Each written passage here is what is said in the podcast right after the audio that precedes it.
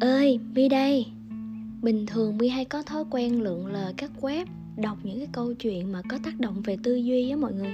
Mi cũng không hiểu sao là mặc dù những mẫu chuyện rất là ngắn, nhưng mà có tác động rất là lớn là mình thay đổi tư duy, thay đổi quan điểm. Nói chung là rút ra được những cái giá trị sâu sắc đằng sau những cái mẫu chuyện đó mà mi biết mọi người rất là bận không có thời gian lượn lờ để có thể đọc được những câu chuyện đó. Thậm chí có thấy thì cũng không có thời gian để đọc cho nên bây giờ mi sẽ dành thời gian để đi sưu tầm nhiều mẫu chuyện hơn và đọc cho mọi người nghe cho mọi người thuận tiện hơn nha. Mi nghĩ là mỗi câu chuyện đều có một cái giá trị riêng. Mỗi người chúng ta có thấm được hay không á thì còn tùy vào cái sự đón nhận từng giai đoạn của mỗi người nữa cho nên là mi cũng sẽ cố gắng đọc thiệt nhiều để có thể phù hợp với nhiều người hơn. Và các bạn đừng quên là comment cho mi biết câu chuyện nào mà các bạn thấy thấm thía nhất, cảm thấy thích nhất, hay là câu chuyện nào mà các bạn thấy rất là hay và muốn chia sẻ cho nhiều người hơn. Thì các bạn có thể comment ở trên facebook của mi để mi có thể chia sẻ với các bạn nha. Và hôm nay chúng ta sẽ bắt đầu với câu chuyện Mai Chiếc Rìu Cun. Bài học từ người đàn ông giải phóng vĩ đại nhất của nước Mỹ. Vội vàng chạy theo những mục tiêu đề ra mà quên mất việc chăm chút cho cổ máy của mình. Không ít người để thành công tuột khỏi tầm tay. Đó là bài học mà Tổng thống thứ 16 của Mỹ gửi gắm trong câu chuyện Người tiều phu và chiếc rìu cùn của anh ta là tổng thống Mỹ nổi tiếng nhất lịch sử, vị tổng thống thứ 16 của Mỹ, Abraham Lincoln, được mệnh danh là người giải phóng vĩ đại. Những tư tưởng đổi mới của ông đã giúp ích cho rất nhiều người vượt qua giới hạn của bản thân mình để thành công. Một trong những câu nói và bài học nổi tiếng nhất mà Abraham Lincoln để lại trước khi bị ám sát là câu chuyện về chiếc rìu của người tiều phu. Chuyện xưa kể rằng có một anh tiều phu đến gặp ông chủ xưởng gỗ để xin làm việc. Thấy anh khỏe mạnh, chăm chỉ lại thật thà, ông chủ xưởng nhận ngay. Để đáp lại lòng tốt của người chủ, anh tiều phu tự nhủ sẽ làm việc thật cố gắng. Vác chiếc rìu của mình lên vai, anh chàng đi vào rừng và chăm chỉ đốn gỗ. Sau một ngày dài làm việc, người tiều phu mang về 18 cây gỗ. Ông chủ hài lòng, vỗ vai anh và khích lệ. Tốt lắm, chàng trai, hãy cứ tiếp tục phát huy. Ngày tiếp theo, anh chặt tới 20 cây gỗ, rồi 25 cây, 30 cây. Số tiền kiếm được ngày càng nhiều, sự tin tưởng của người chủ càng lớn.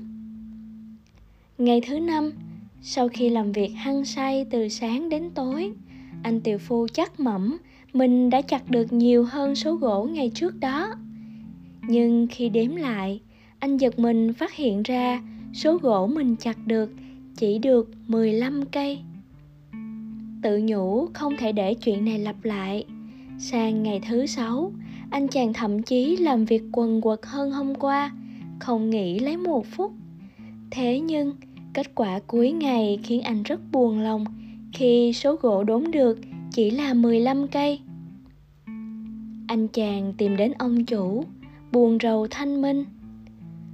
Có lẽ tôi đã mất đi sức mạnh của mình rồi thưa ngài. Tôi không thể hiểu chuyện gì đã xảy ra.